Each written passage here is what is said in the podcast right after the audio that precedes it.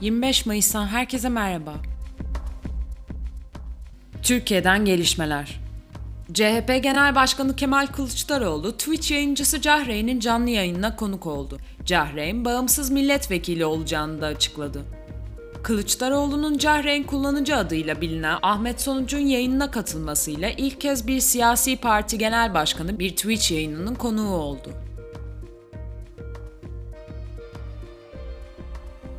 Sanayi ve Teknoloji Bakanı Mustafa Varank ve Tarım ve Orman Bakanı Bekir Pakdemirli'ye yönelttiği soru sebebiyle işine son verilen Anadolu Ajansı muhabiri Musab Turan pişman olmadığını açıkladı. Instagram hikayesiyle yazılı açıklamasını paylaşan Turan, kardeşinin kendisini arayarak seni bu işi yapmak için birileri mi teklif etti diye sorduğunu ifade etti.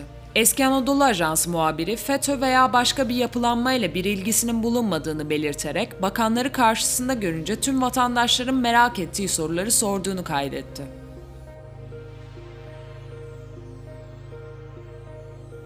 Rusya Dışişleri Bakanı Sergey Lavrov, Türkiye'yi Ukrayna ile askeri işbirliğine karşı Türk meslektaşlarımızın durumu dikkatlice analiz etmesini ve Kiev'in askeri düşüncesini körükleyerek adımlar atmayı bırakmasını kuvvetle tavsiye ediyoruz sözleriyle uyardı.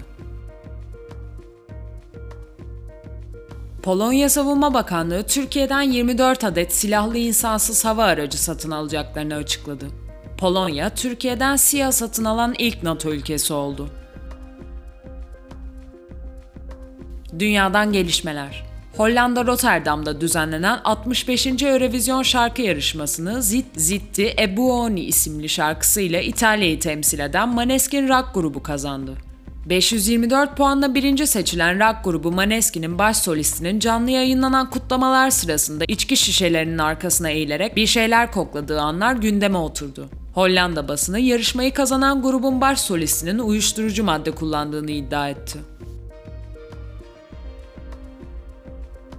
Birleşik Krallık, ABD, Japonya, Kanada, Almanya, Fransa ve İtalya'dan iklim ve çevreden sorumlu G7 bakanları Perşembe ve Cuma günleri bir araya gelerek küresel ısınmayı 1,5 santigrat derece ile sınırlandırma taahhütlerini yeniden teyit ettiler. Bu iklim değişikliği hedeflerini karşılamak için 2021 yılının sonuna kadar deniz aşırı kömür projelerine verilen mali desteği sona erdirme konusunda el sıkıştılar. Bir ABD istihbarat raporu, Çin'in Wuhan Viroloji Enstitüsü'ndeki birkaç araştırmacının Kasım 2019'da hastalandığını ve hastaneye kaldırılması gerektiğini ortaya çıkardı. Bu yeni ayrıntı virüsün kökenleri hakkında daha fazla tartışmayı tetikleyebilir. İlgili laboratuvarın müdürü raporun bulgularına karşı çıktı ve raporu tam bir yalan olarak nitelendirdi. Elon Musk, elektrikli otomobil şirketi Tesla'nın ABD ve Çin'deki fabrikalarını takiben Rusya'da da bir fabrika açmak için incelemelere başladığını kaydetti.